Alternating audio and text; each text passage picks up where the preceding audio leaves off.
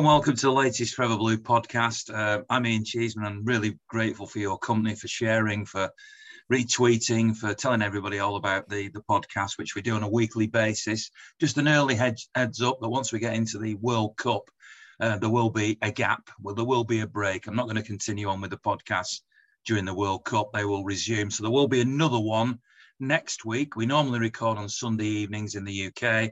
We're going to record the next one next Monday evening when I'm hoping that Paul Molden will be our special guest who has a, a new book out and is a great city lad. So hopefully we'll be doing that one next Monday. So if you're one of those people who expects the podcast to drop, as they say, either on a Sunday evening in the UK or Monday morning or wherever you are in the world, then it will be 24 hours later.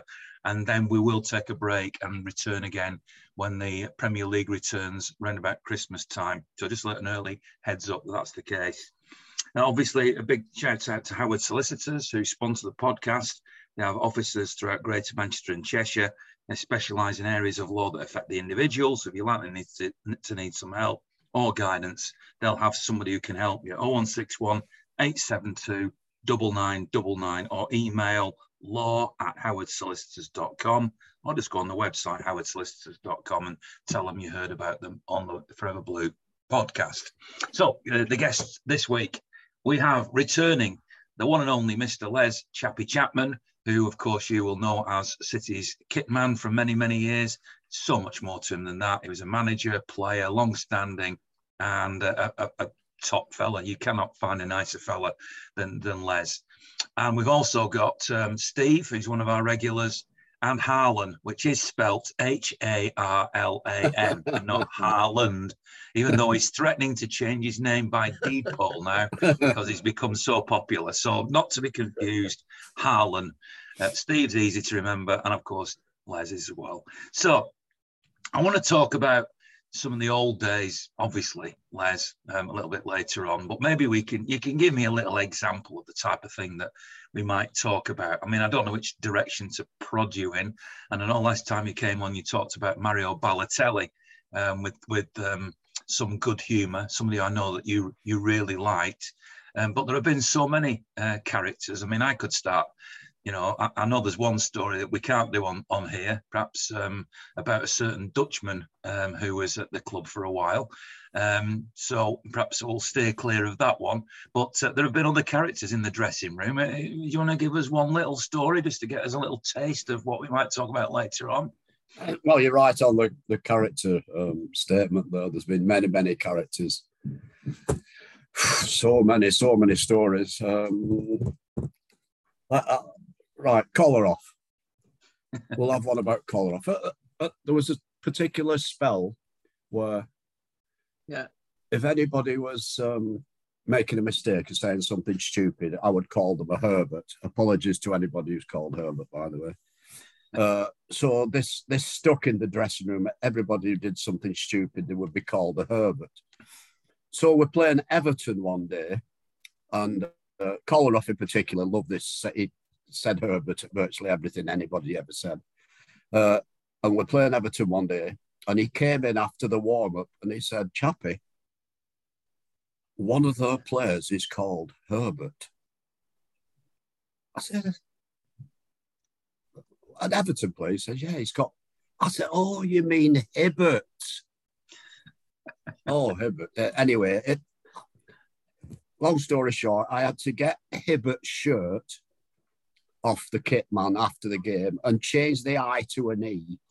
And Kolarov, he kept it in his locker the, the whole time he was there. And I think he took it with him when he left.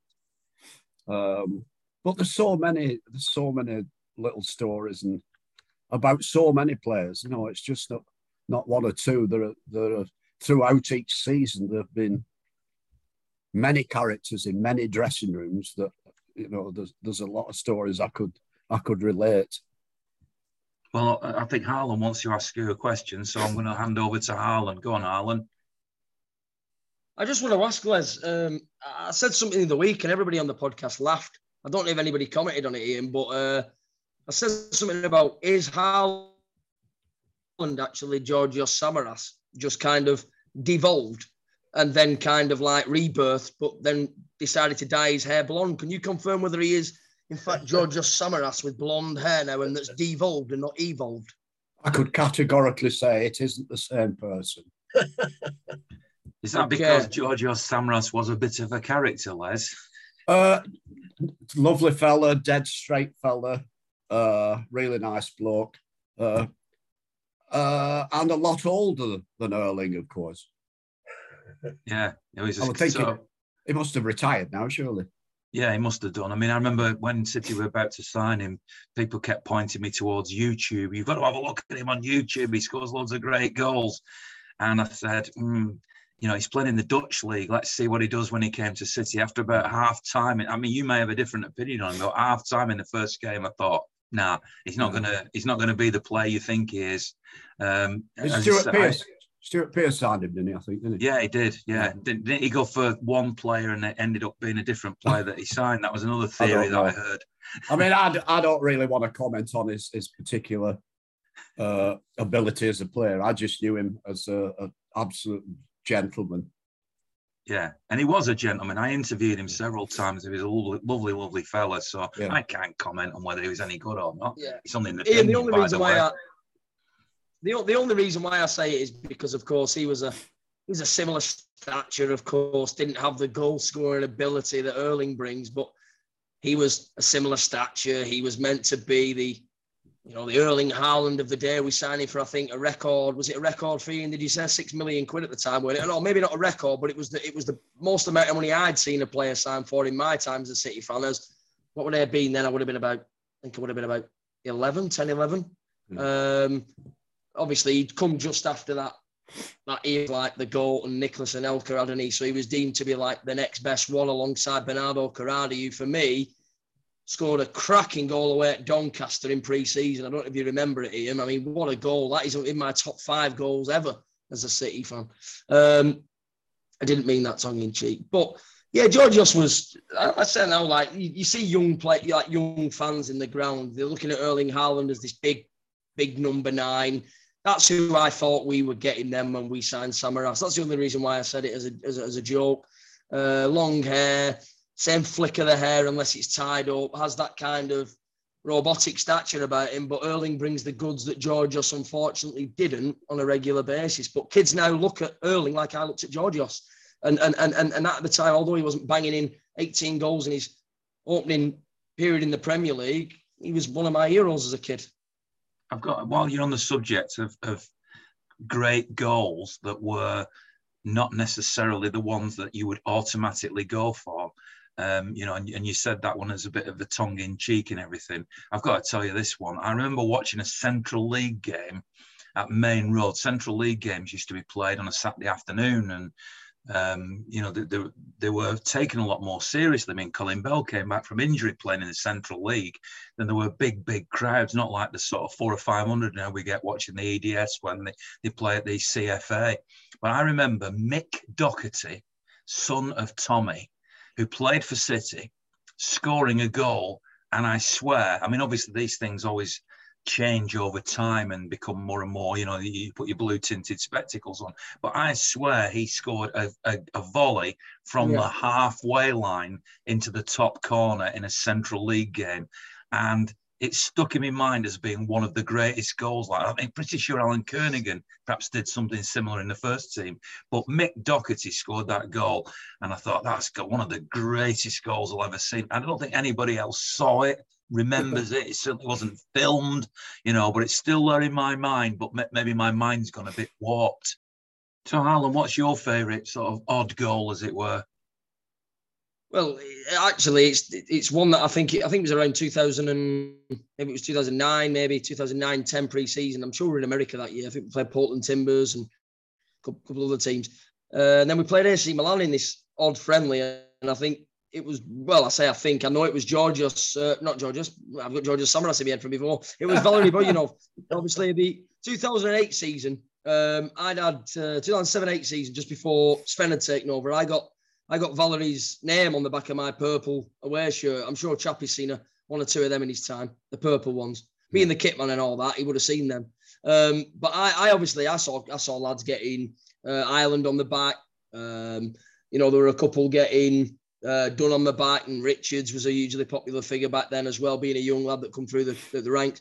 But I, got Valery Bojinov, and it was because he was this Bulgarian front man alongside Martin Petrov that was deemed to be the person or one of the people to take us on to the next the next step. And I had him on the back of my shirt, and then a week later he got injured, cruciate. So I thought, all right, well, I'll get to see my new hero play eventually, won't I? No, another season went by, I didn't get to see him either.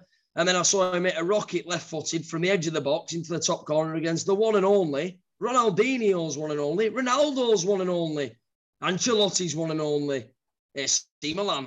So, yeah, it was unbelievable as a kid that. And, um, you know, Valeri went on to have a, a, a decent ish career in Italy in the end but never what it should have been for us City fans. But then, of course, the legend himself, the Lord, not Jesus Christ, but Sheikh Mansour bought the club, and we went on to buy Robinho.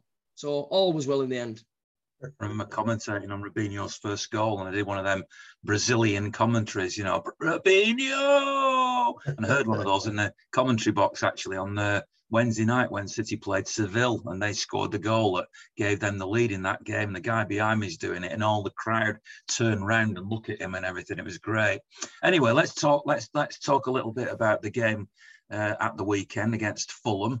Um, obviously, there were there are a few talking points in that game. Um, I don't know who wants to kick off, but I'll I'll just say that I know that City went down to ten men so to win was absolutely vital, especially because we've seen Arsenal now win at Chelsea. But I, I actually thought City lacked a little bit of imagination in that game.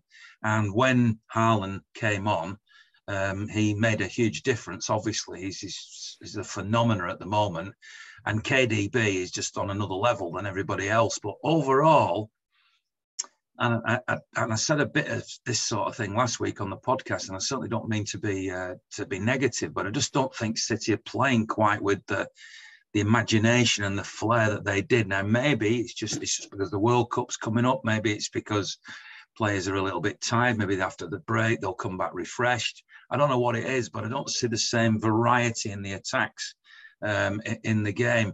But there were obviously some con- controversial points in that game too, like you know the offside goals and um, the penalty.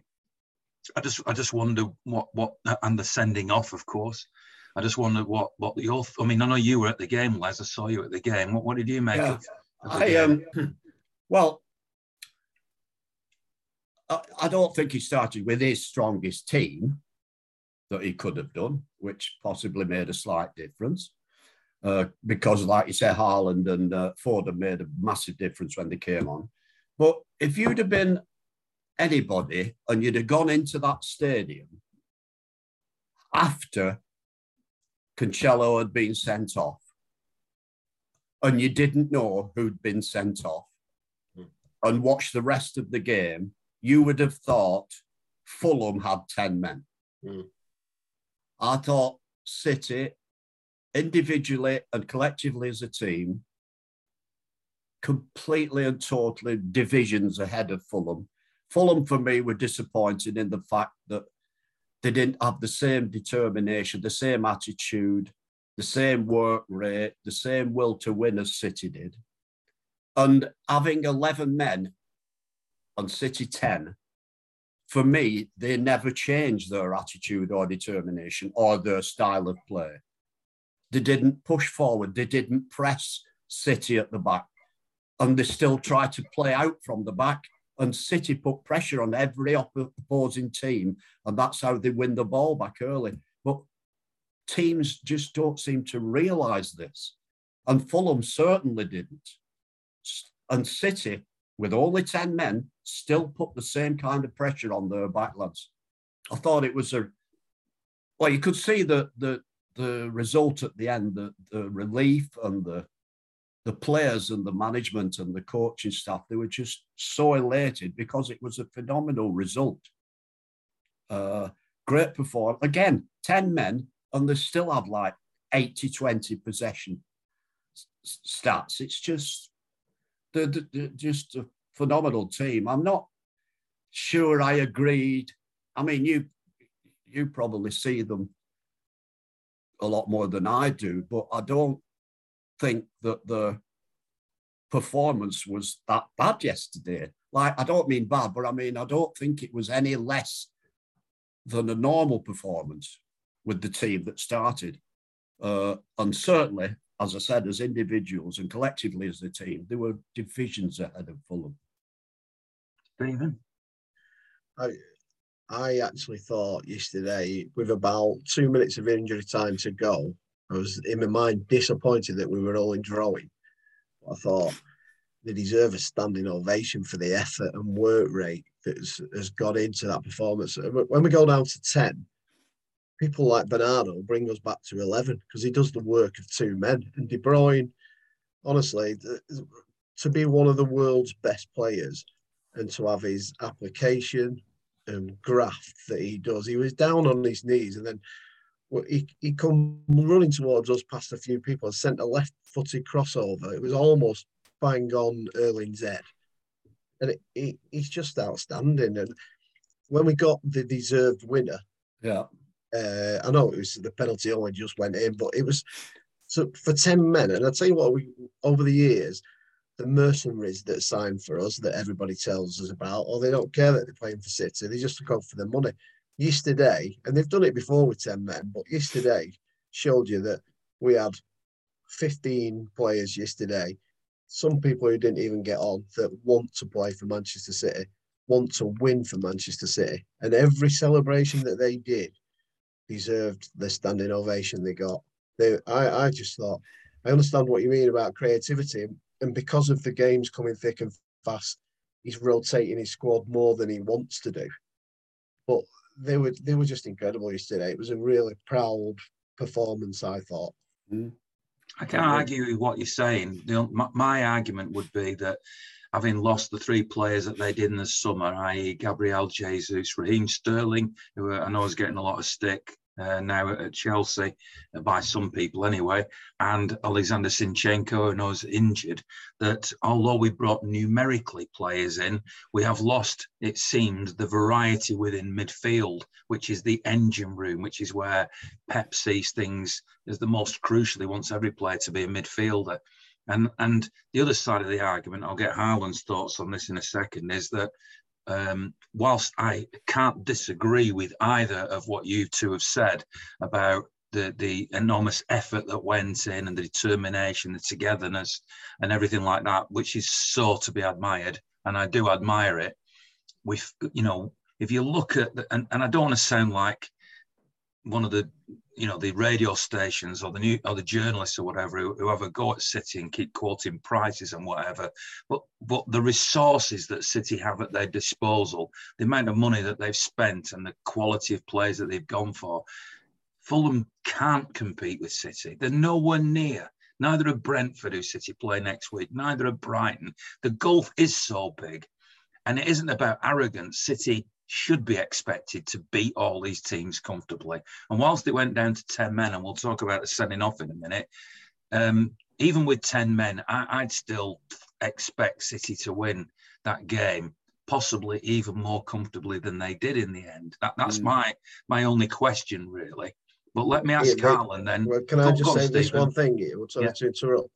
I Fulham, uh, yes, you're right, money wise, but 100% they can match desire and work rate. And yesterday, they didn't match it. They didn't match City's work rate and the desire to win that game. Correct. And, and Correct. Les was right. They could have they could have changed their tactics round and put us on the back foot a lot more than they did. And really, realistically, they invited us onto them all the time. You know, the possession, like Les said before, the possession yesterday was incredible with 10 men. Mm. So yes, they can't money wise, and there's you know we're not stupid. We know that we've got the resources to do that. But any team can match us for work rate and desire, but not not many of them do it, if any. They don't. Yeah, and you've got to you've got to say hats off to Pep for that. I mean, that is some some team spirit that he's created. Yeah, I think, winners. I think if you if you look, at, you mentioned about the players that have left, and but look at the players that have come into the squad, and you've got to think City above probably any other Premiership team have got the most amazing recruitment system there is. The standard of players, yeah, they spent like 100 million on Grealish and things like that, but the standard of players that they bring into the club is just, I, I can't think of one for a, quite a while now has been disappointing. They're at an incredible standard.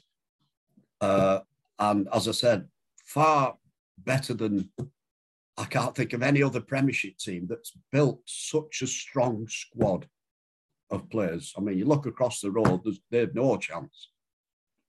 It, it's just an absolute brilliant reflection on the, the scouting system and the recruitment system that City have got going. Can't disagree with that at all. Harlan, what, what do you want to say on all this?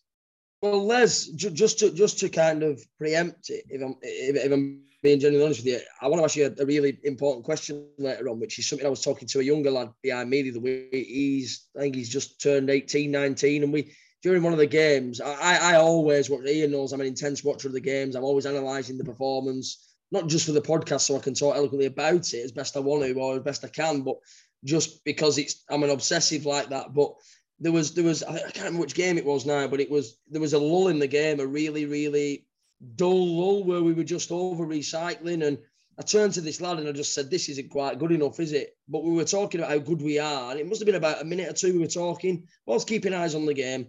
And I said something about, and I don't like doing it usually, but comparing teams. And I asked Joe Royle a question the other week. Um, and it wasn't a direct, can you compare your side to our side now? It was more a case of, like Steve was just saying, character, will, desire, determination, and that kind of stuff. But the question I'll ask you later on just to put the seed in your mind about me asking it, is about two or three City teams that you have either seen or have worked amongst, and and, and about squad squad depth and uh, uh, and players in that. Um, but before I do, just a couple of points from me. Uh, they broke very well yesterday at times, and they were just missing end product for them. There's a couple of times around 65, 70, and then around the 80 minute mark where I actually started to cringe up next to our Jess, as I call her. That's my Mrs. Les. Um, and said to her, Oh, no, I don't like the look of this. And it reminded me very much of the day we lost to Chelsea 3 1 when Willie Allen Hazard scored, but we had Kolarov and Clichy playing as right and left centre halves, if you remember that one, Steve. And yeah. Allen had an absolute ball that day. And I felt like we were really defensively imbalanced, having four centre halves on the pitch and felt like what was going to happen is that players were going to start going, who's the centre half going, who's the centre half staying, and it causes a few issues to me, or for me. Um, it was almost like there was times when Aké didn't know whether to go central and whether he'd be covered at left back or whether Stones knew that he could then push somewhere else and then allow the other centre half to take his position. Seemed a bit complex, but they managed it well in the end. But there was times when when Fulham broke, and had they have had Mitrovic or Decordova-Reid on the pitch, to swing early crosses into or play the ball in behind or in between our left centre half and centre half. We could have been punished yesterday on two or three occasions. And the fact they didn't have their Haaland up top, for me, in the end was a bit of a let off because there was opportunities for them to maybe send the early crossing, but there wasn't a Mitrovic or a Decordova-Reid in there. So what they did instead is they tried to overplay it and then they lost possession and we broke ourselves. Um, and I think that for me, all right, it's hindsight, whatever else, and it didn't happen. So it's like, you know, if me, you know, if me, if, if my granddad, you know, was me, was my mum's fella, it'd be my dad. You know what I mean? you know, in the in the case, but you know, they, they probably could have punished us. So in that sense, it kind of backs up what you were saying that we weren't at our best defensively, and we weren't at our best defensively in midfield either, and we allowed Fulham to have a bit more ball than they should, even though we dominated possession with ten men and probably could have been punished against a more potent Fulham attack. And I was frustrated at 70 minutes when that started to happen because I thought, you know, if we actually concede a second day, um, you know, we we we will lose we will lose this match because Fulham then will go, you know, 11 men behind the ball, including a keeper, and will really, really frustrate us. And we've not looked like, you know, we've not like breaking them down too much so far. So it's going to be even harder with 10 men, 2 1 down that would have been, you know, I can't say impossible because we beat QPR and Villa, but a very, very, very unrealistic objective for me.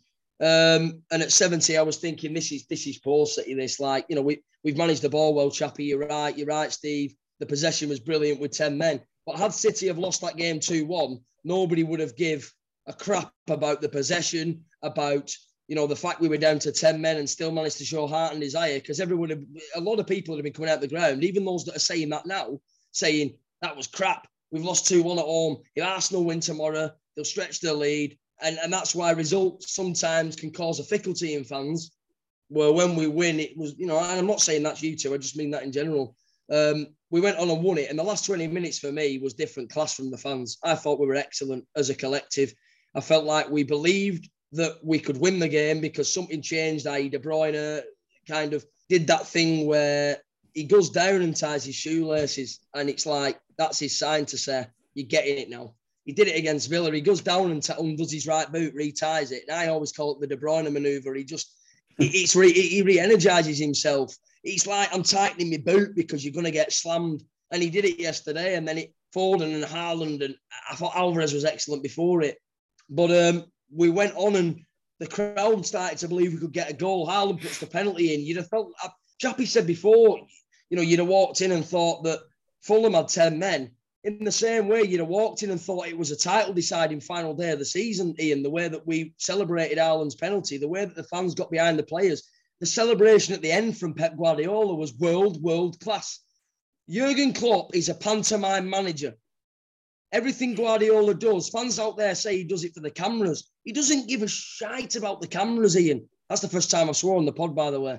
But he doesn't care. He's not bothered. He does it because he's that intensely uh, involved in the game from minute one to minute 95, and even the five minutes after when he's having his little debrief in his own mind, that he he he lives and breathes every minute, and he loves City and he loves Manchester and if I'm honest, if Pep Guardiola was to get any tattoo on his arm of any football club's badge, it wouldn't be Barcelona, it wouldn't be Bayern Munich, it'd be a City badge. Because we are the fans, I believe, that have treated him with the most unbelievable respect, have given him everything that he's ever wanted as a football manager.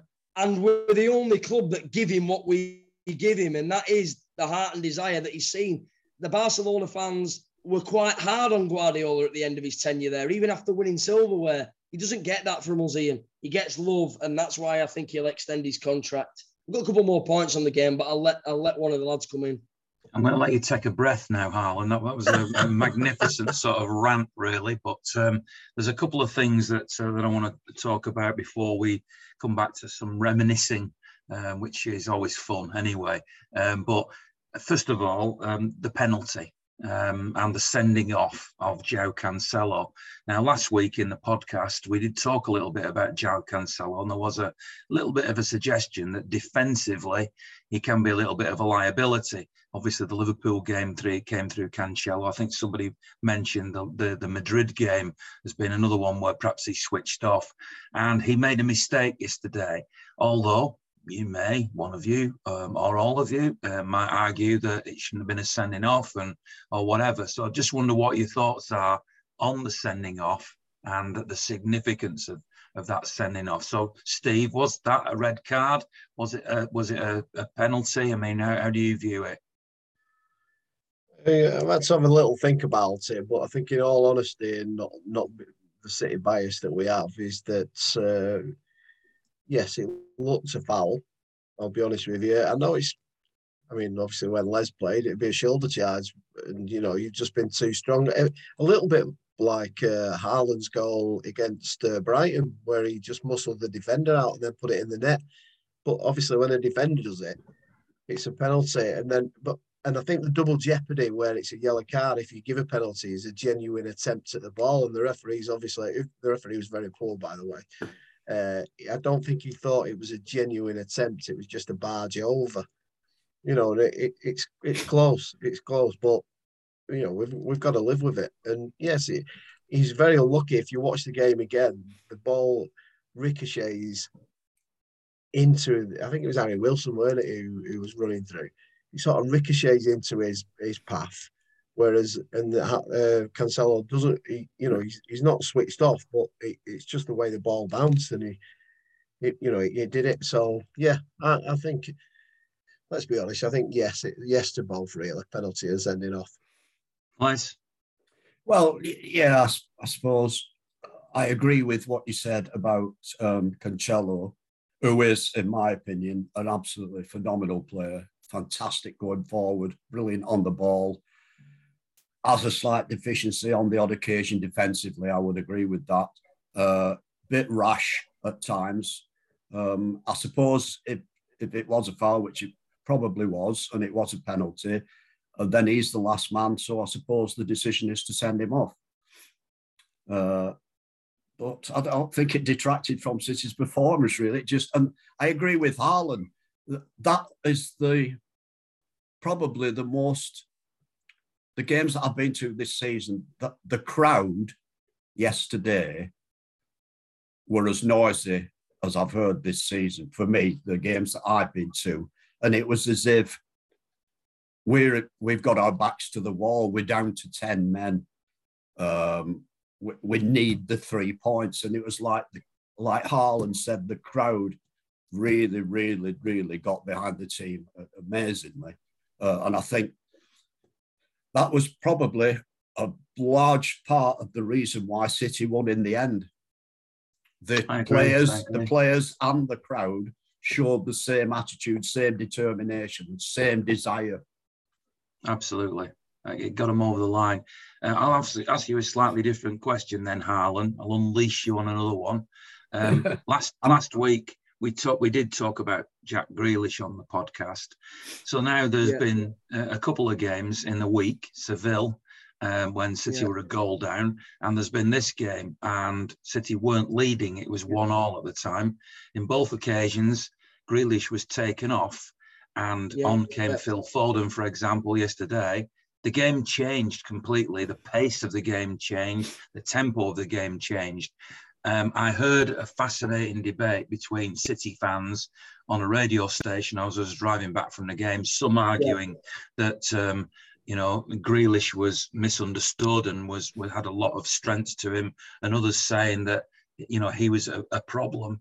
Uh, but he's undoubtedly a player that a lot of people talk about, not just because of the price tag, but just because his it feels to me his style of playing is different than when City are at their absolute best, which is all about pass, move, pass, move, slick, pass, move, quick, quick, quick, quick.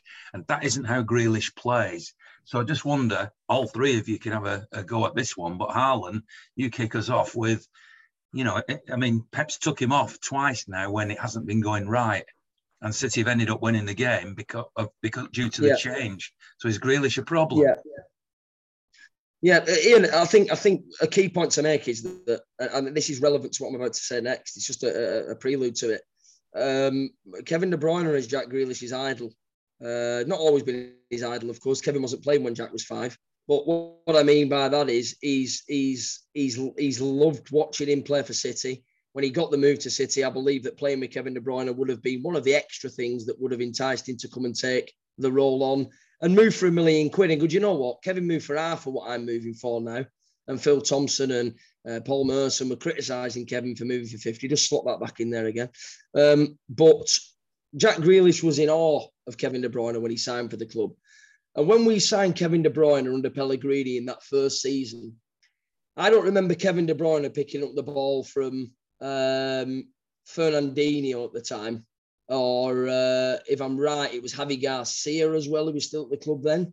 Um, I don't remember him picking up the ball from either of them or Yaya Toure and driving with it like he does now. When he really motors through midfield and he barges, it's almost Yaya-esque when you know Kevin really gets going and he's shove, shoving players off him.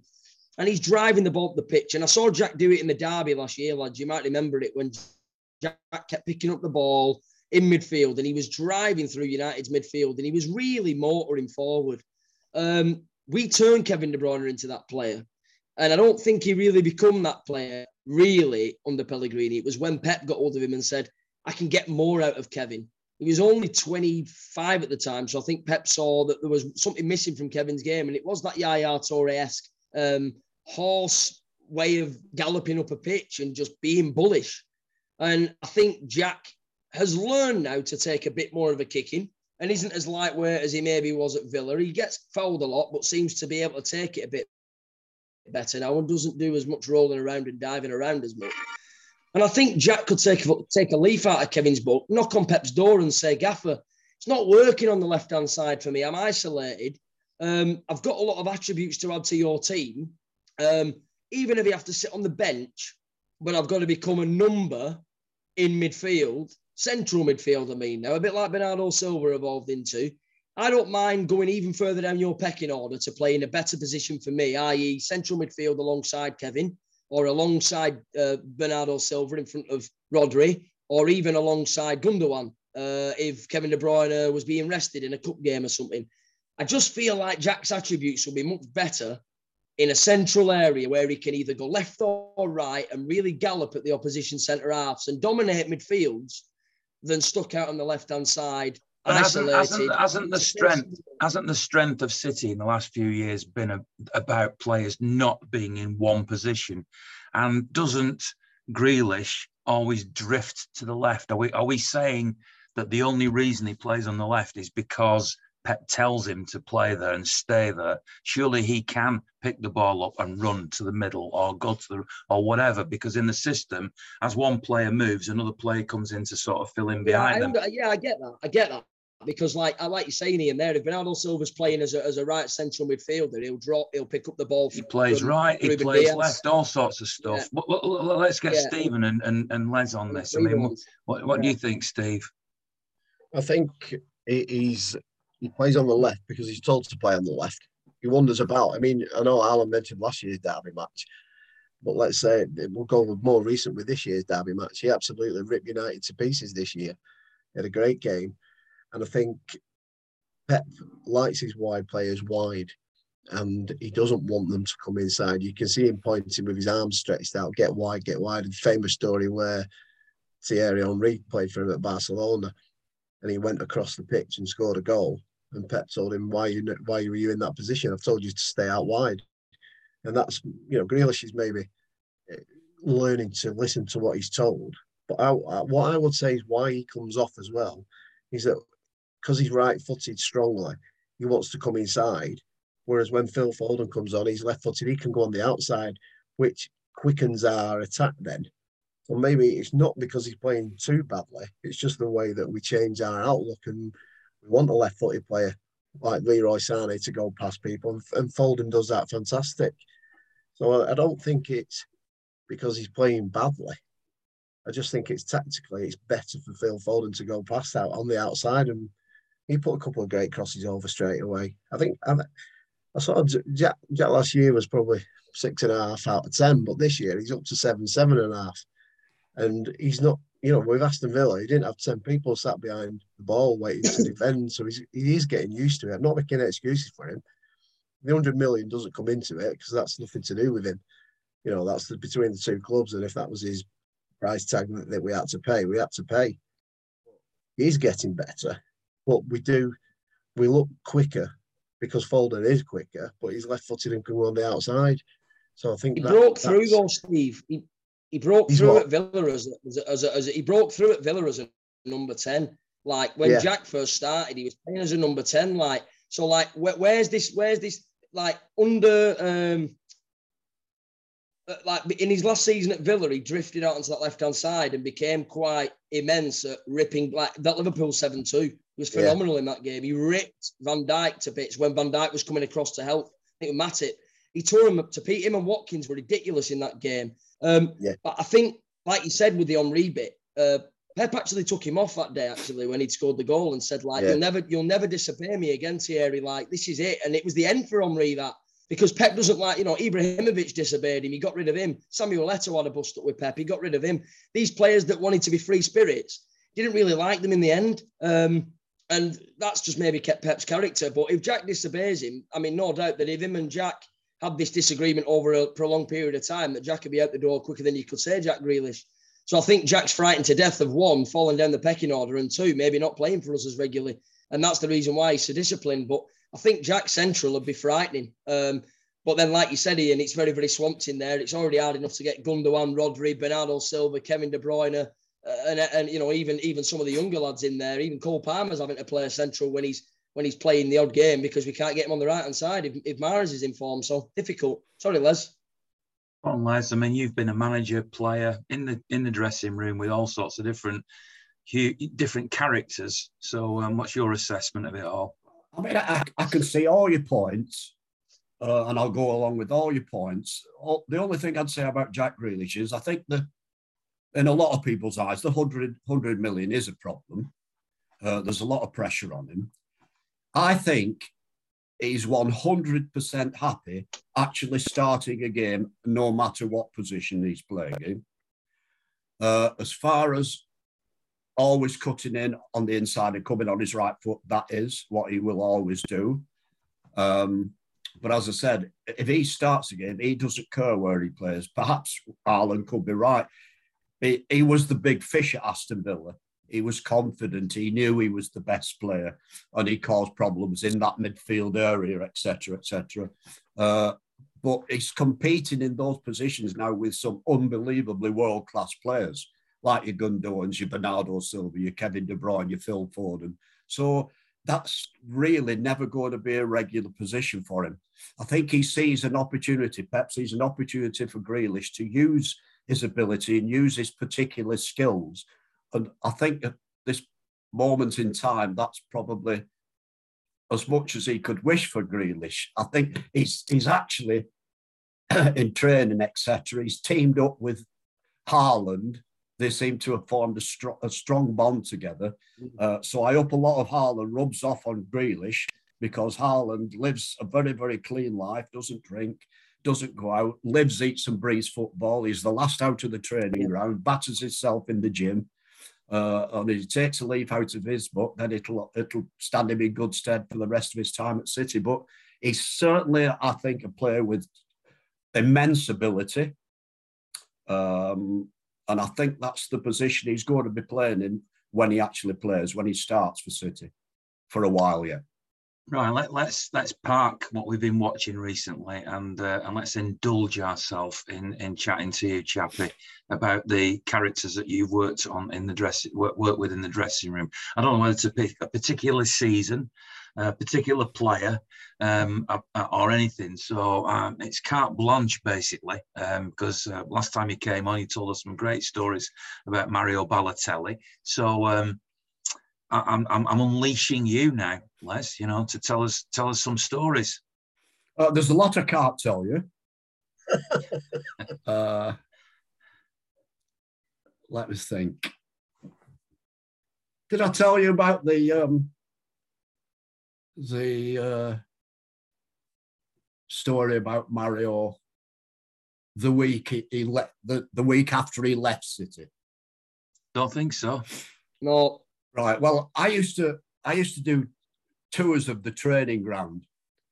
Peter Barnes, uh, Joe Corrigan, uh, Tommy Booth would show about 14 or 15 fans around the stadium, and then they get transported over to Carrington, and I would show them around the training ground, medical room, gymnasium, laundry, boat room, dressing room. And the week after Mario had left, I had this party. I was showing them around, and we went into the dressing room, and I said, this is Mario's locker. Uh, and the two lockers on either side of Mario's locker were empty because nobody would get changed next to him, afraid of what he would do at, at any particular time. So I said, This is Mario's locker. Open the door, and about 30 parking tickets fell out. Uh, and a wage slip and he'd been fined by the club that month. He was always getting fined for some something, some misdemeanor and other. He was fined by the club that month a hundred grand. but there was still plenty left on the bottom line.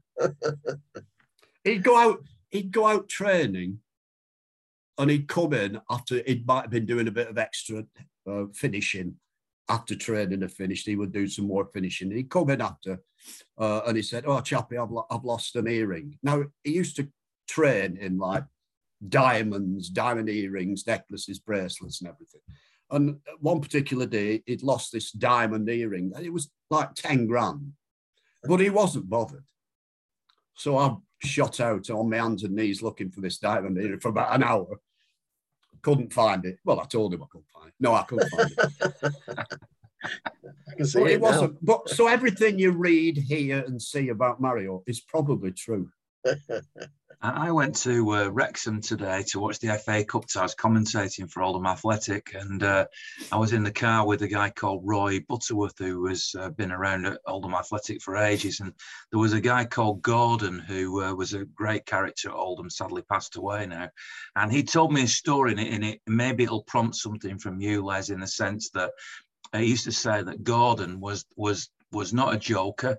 Um, and it was very hard to sort of catch him out in terms of playing a prank on him or do, do something to, to get at him.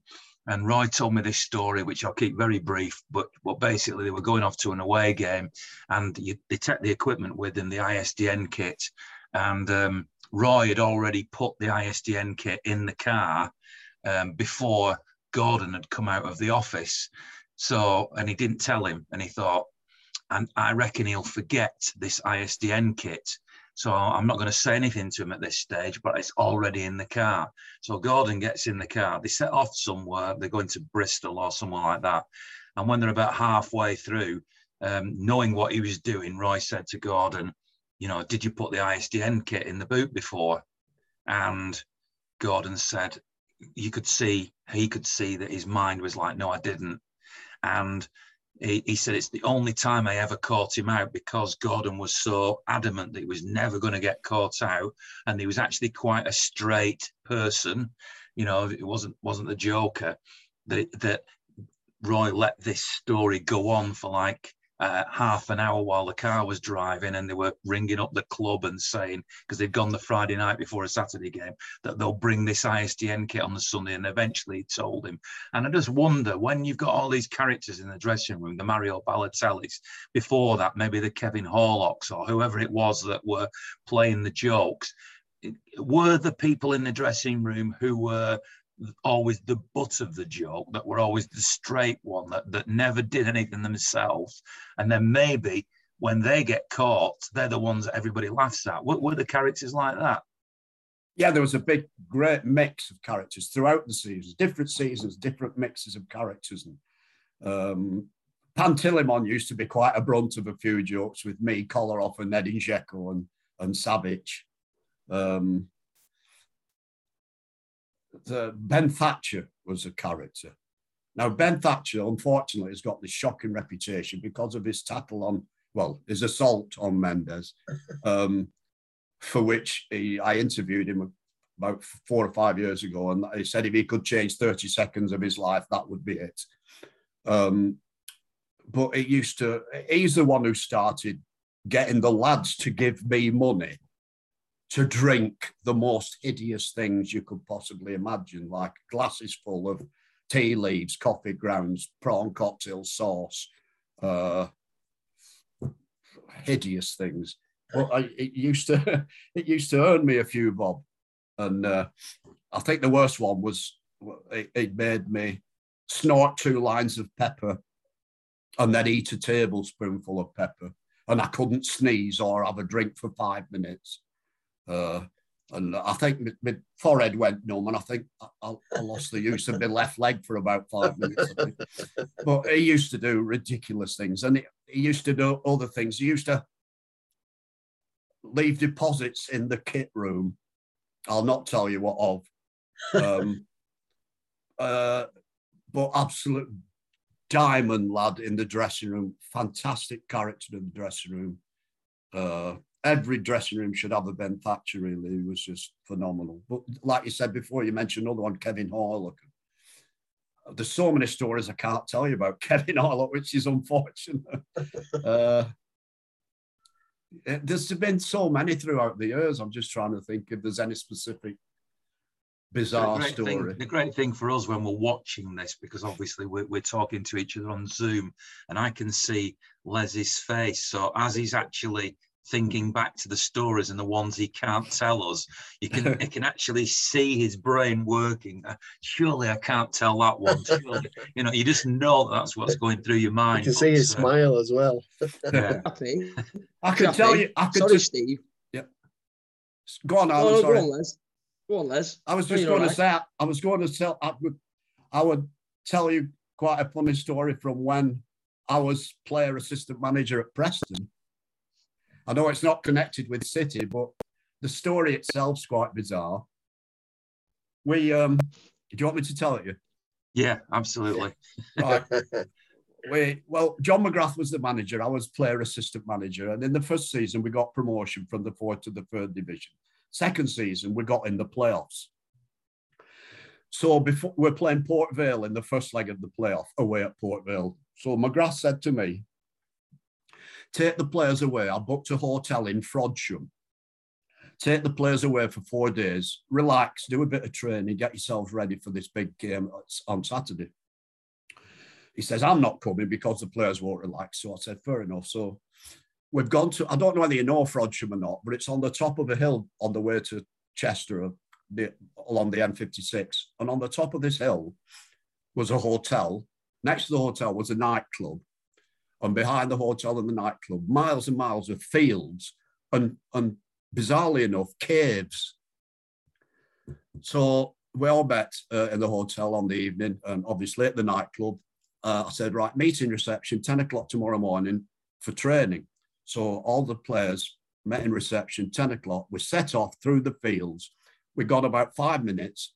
I said, right, let's do some stretches. So we're doing some stretches. I said, right, the training session this morning, because I could see one or two were a bit worse for wear. I said, the training session this morning, give me five minutes. I'm going to set off. You have to come and find me. That's the training session today. So uh, I, I left them there doing stretches. I set off, found a cave, and then immediately transformed into a caveman. I removed all my clothes apart from my trainers. and I found a branch of a tree. So I'm stood in this cave naked, just with trainers on, holding this branch of a tree, waiting for the players to come past. And I was going to jump out and scare them as a cave caveman or whatever. So anyway, three, four, five, six, seven minutes had gone by, and it's a long time to be stood in the cave with nothing on. Anyway, I hears this noise, runs out, bloke walking his dog. that must have been some sight. Um, um, where, where, where, were the players, Les? In nightclub?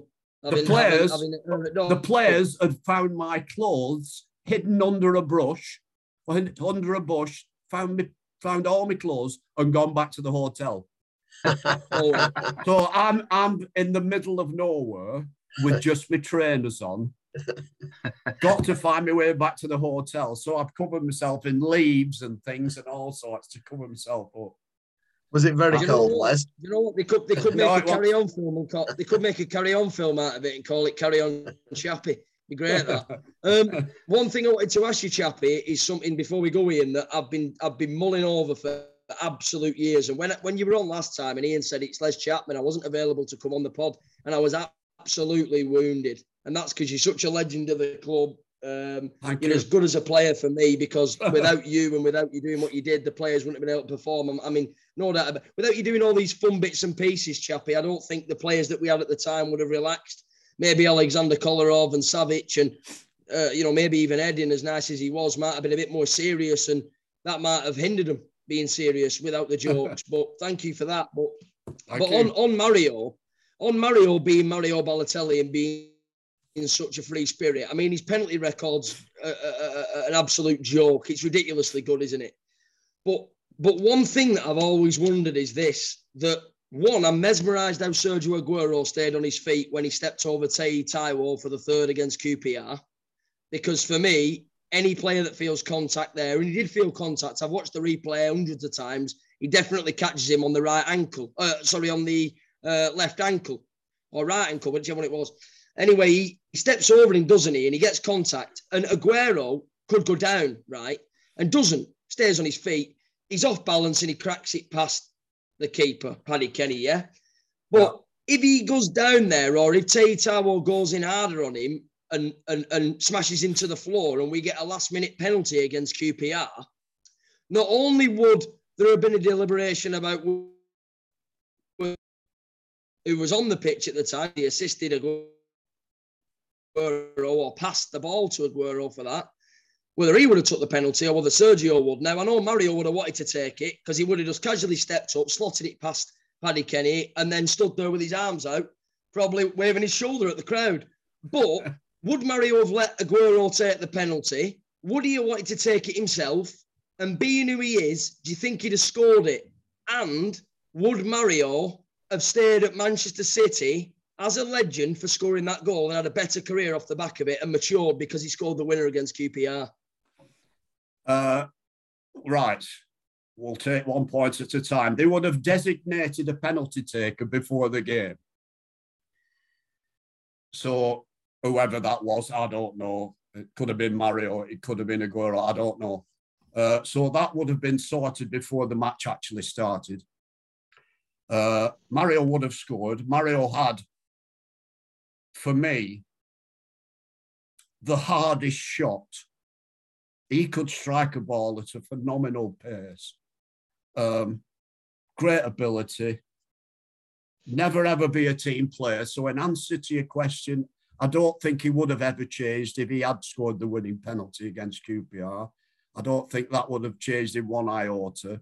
Uh, I don't think he would have stayed for the fact that he was he was very very much an individual. He was the most unpredictable player you could possibly imagine on and off the field.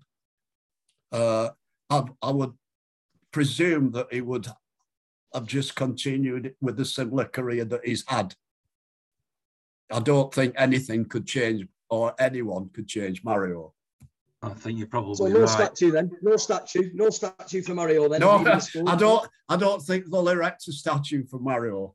No, I'm certainly not. listen, listen. It's been a great hour. Um, I know City have got two more games now before the World Cup. Um, there will be a podcast that we'll record on Monday evening after the Brentford game. So we'll debrief on what happened against, or what will have happened as we're speaking now against Chelsea and Brentford. Uh, but thanks very much. I have to say, big, big thank you to Les Chappie Chapman, who, as always, is brilliant and is, will always be welcome on this podcast.